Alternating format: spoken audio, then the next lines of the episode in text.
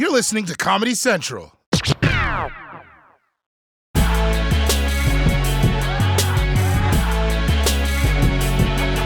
One of the main questions many people may have, and you see this unfortunately all too often, is people saying, Why do you have to keep drudging this up? Can't we just move on? It's been 400 years now. Can't we just move on? What do you hope would be sparked by the conversations that come from a magazine that delves into slavery like this? What, what, do, you, what do you want someone who sits at home and says, they go, Nikole, I'm, I'm white and I, I had nothing to do with this and I don't know what you want me to do. What would you hope people take away? Uh, that's a great question. Let me just say, for the record, nobody wants to get over slavery more than black folks. Uh, it's not.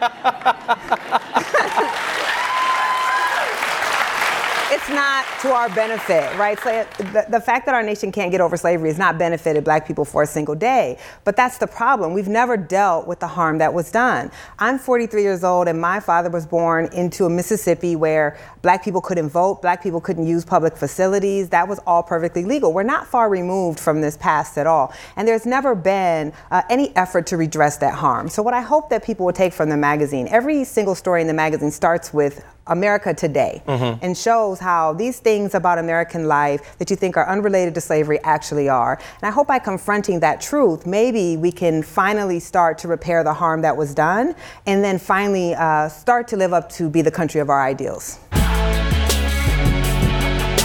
There's been so much talk about uh, history and heritage.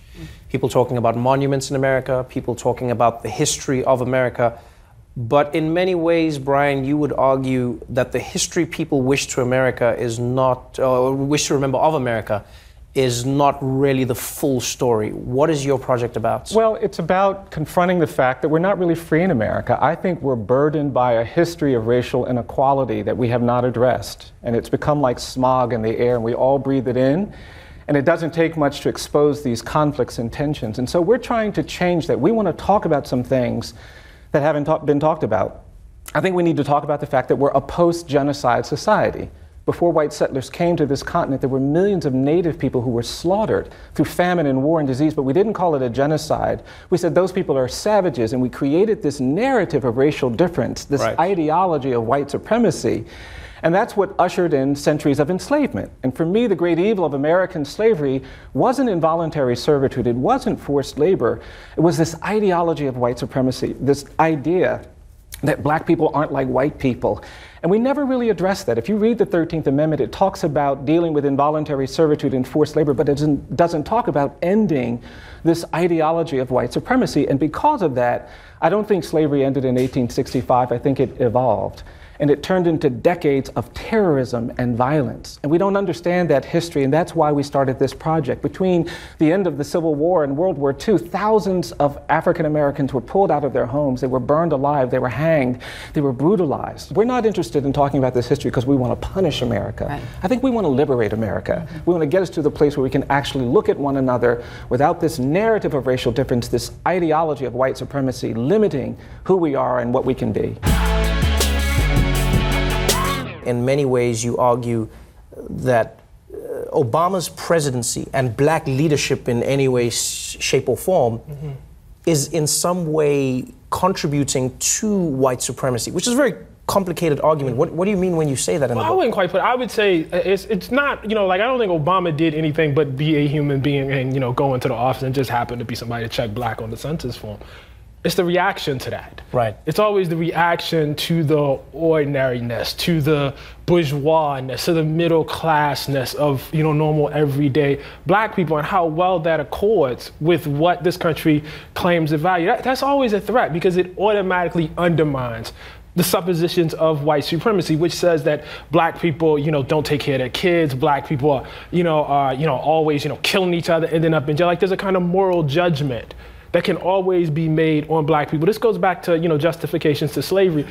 And black folks who present themselves, you know, in, in, a, in a particular way as undermining that, it, you know, it, it, it's always a threat to the thinking about white supremacy. I think that's why folks were so offended by Obama. And I think that contributed to the birtherism, you know, all the sort of weird conspiracy theories that, you know, sprung up around him. The KKK Grand Wizard Emeritus, uh, David Duke, he told his followers, to vote for Donald Trump. And uh, Donald Trump was coy about disavowing Duke's support, right? So, by the way, this, uh, this is David Duke over here, this guy here. Yeah, this is him sporting his casual look. See, that's. Yeah, it's just like, uh, no hood. Please, please. Mr. Wizard was my father. My friends call me Grand. Now, obviously, a grand wizard of the KKK praising the Republican frontrunner is going to stir up a lot of emotion. And we saw that on CNN as a Trump supporter and a Democrat faced off as the Super Tuesday results were coming in.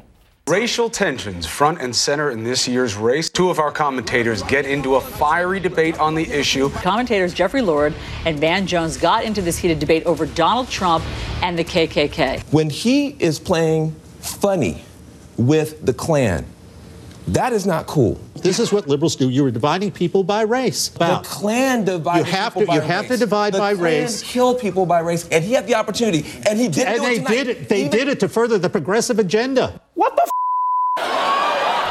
Why were you so afraid of what he was saying, and why why are you so afraid of the rhetoric that's being that's being perpetuated? Well, I think that America needs to wake the hell up. Wake the hell up. This is real. This is a real thing. I, I think you've had people. Everybody says, you know, the Republicans or the establishment. Like, why didn't they take Trump, Trump more seriously? Yeah. the whole society is making the same exact mistake. I think we have the rise of a right wing authoritarian movement, and I think this guy is likely to become president of the United States if we don't quit screwing around. White nationalists descending on Charlottesville, Virginia to protest the removal of a statue of Confederate leader Robert E. Lee. In Charlottesville, Virginia, where protests are turning violent. At least one person is dead after a car plowed into a group of counter protesters. President Trump turns an infrastructure event into a rambling rant, blaming both sides for the violence. You had some very bad people in that group, but you also had people that were very fine people on both sides. I think there's blame on both sides. You look at you look at both sides. I think there's blame on both sides, and I have no doubt about it, and you don't have any doubt about it either. First of all, a racist neo Nazi killed a peacefully protesting woman with his car. Right? Then the President of the United States defended the neo Nazis who that dude was marching with. And this is the thing it's not once, but twice. Like Donald Trump said it. Then three days later, he came back and said, "Hey, hey, you know how I uh, I said that Nazi defending thing? Well, I just realized that um, I, I messed up. I didn't defend them enough. Yeah, yeah. My, my support was here, and I was I was trying to get it here. Yeah." And I'm not gonna lie, I don't know about you, but it seemed for a moment that okay, this was it.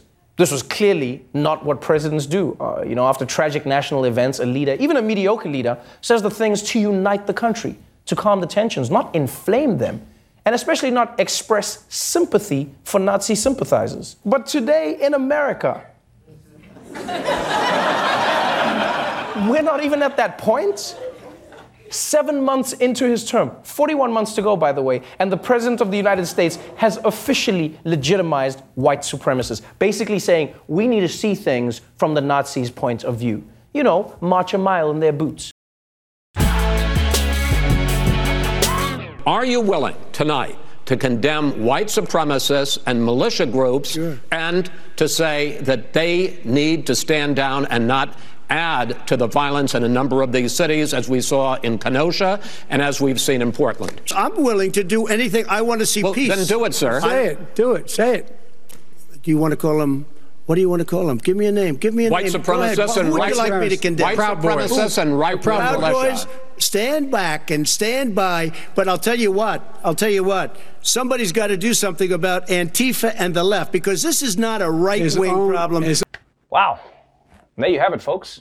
Trump had an opportunity to be like white supremacists. I don't with you. Instead, he's like, stand by, guys. I never know when I'm gonna need you. Telling white supremacists to stand down and telling them to stand by are not the same thing. Right? That one little word makes a huge difference. Like the difference between a blowout and a blowjob. Do not ask for the wrong one at Supercuts. Again, to the staff at Supercuts, I apologize. I, I hadn't slept and I didn't read the menu properly.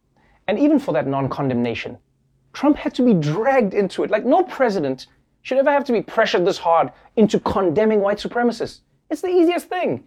Trump did it so grudgingly. He was like one of those guys who refuses to make real apologies. What, I'm, I'm supposed to apologize for tailgating at your dad's funeral? Fine, I'm sorry. I'm sorry that you're unable to have a good time. Some of us are still living.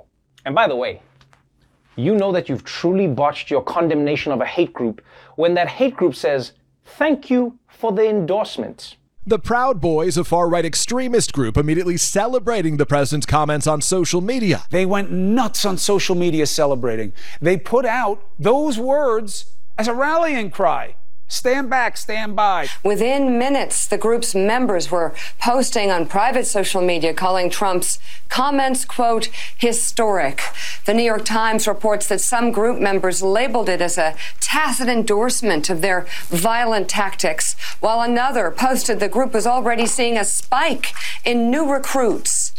Yes, thanks to Donald Trump's failed condemnation, this hate group is now seeing an increase in recruits which means in the history of television, that might be one of the worst answers ever given. The Proud Boys liked Donald Trump's answer so much that they're even adopting it as their new slogan. And that actually might piss off Trump because the one thing he definitely believes in is getting royalties. Well, well, well, nobody should be advocating the supremacy of the white man without giving Donnie his cut. I don't know why at this point people are still acting surprised when he refuses to denounce white supremacists. Because as you may remember, this is not exactly a new thing for him. I think there's blame on both sides. You had some very bad people in that group, but you also had people that were very fine people on both sides. You see today white nationalism as a rising threat around the world. I don't really. There are white supremacist groups and individuals like that who support you, some of whom you've even retweeted. Well, that I know nothing about. I mean, I don't know about retweeting. I mean, you, you retweet somebody and it turns out to be a white supremacist. I know nothing about these groups that are supporting me. Will you unequivocally condemn David Duke and say that you don't want his vote or that of other white supremacists in this election? I don't know anything about David Duke, okay? I don't know anything about what you're even talking about with uh, white supremacy or white supremacists. You wouldn't want me to condemn a group that I know nothing about. I'd have to look. If you would send me a list of the groups, I will do research on them, and certainly I would disavow if I thought there was something wrong. The but you Ku may Klux have groups in there that are totally fine, and it would be very unfair. So give me a list of the groups, and I'll let you know. Okay, I mean, I'm just talking about David Duke and the Ku Klux Klan here, but. I don't know. any- Honestly, I don't know David Duke. I don't believe I've ever met him. I'm pretty sure I didn't meet him, and I just don't know anything about him. Yeah, it's actually hard to keep track of all the times that Trump had the chance to be anti racist and didn't. The only thing he avoids more than condemning white supremacists is paying taxes. So look, I get why his supporters want to act like Trump's Proud Boys moment last night was some kind of accidental or unintentional gaffe. But if you see someone making the same mistake over and over again, well, at some point you have to accept that it's not a mistake, it's their belief.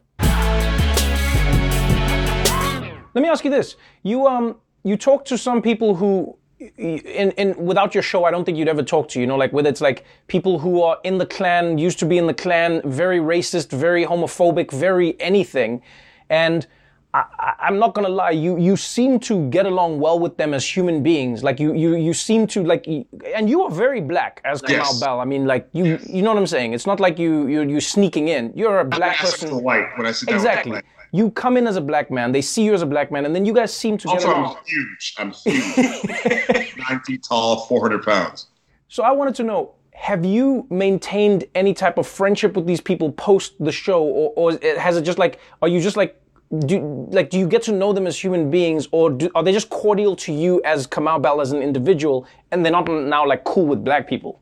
Yeah, I mean, certainly it's not, I always say it's not American History X where I do laundry with them for an hour and then they come out and go, man, I shouldn't be a racist anymore. it's, it's not quite that easy, if only it was.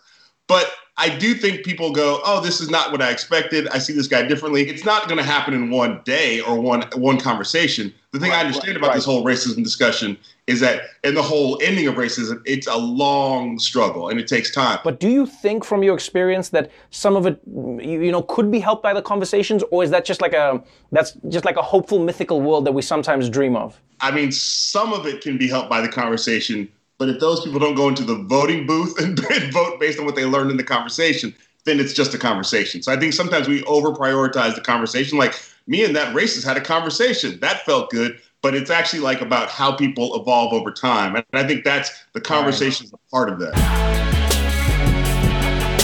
Your writing has, I mean, made a lot of people feel uncomfortable. A lot of white people, a lot of white men in particular, uncomfortable. And that was before your current book, Mediocre, which is about the dangers of white male mediocrity. Talk me through what that means. Absolutely. So, this was a book kind of written out of frustration. If you write on issues of race and gender in America, especially since 2016, you see all these think pieces. You know, why is Chad so angry? Why is this white man so upset? And what I wanted people to look at was the political structure behind the time that we're in. I wanted uh-huh. people to understand that this rise in, like, you know, hate filled, racist, violent, white male political ideology is by design. And so I wanted people to look at that because we have to change how we act and what we value as a society if we want to solve this problem. So that's really what we're looking at is a history in America of how we have actually made it beneficial or at least seem beneficial to white men to act like the only definition of success is power over women and people of color and really what it's cost us over multiple generations. When you when you look at this conversation though i mean obviously there's so much resistance. There are a lot of white men who are like i have nothing so how dare you say that i have any of this mediocrity or this power that comes with it? How can you say i don't see any of this power. I live in west virginia. I have no no money. I have barely any food. Where is this white power that you are speaking of?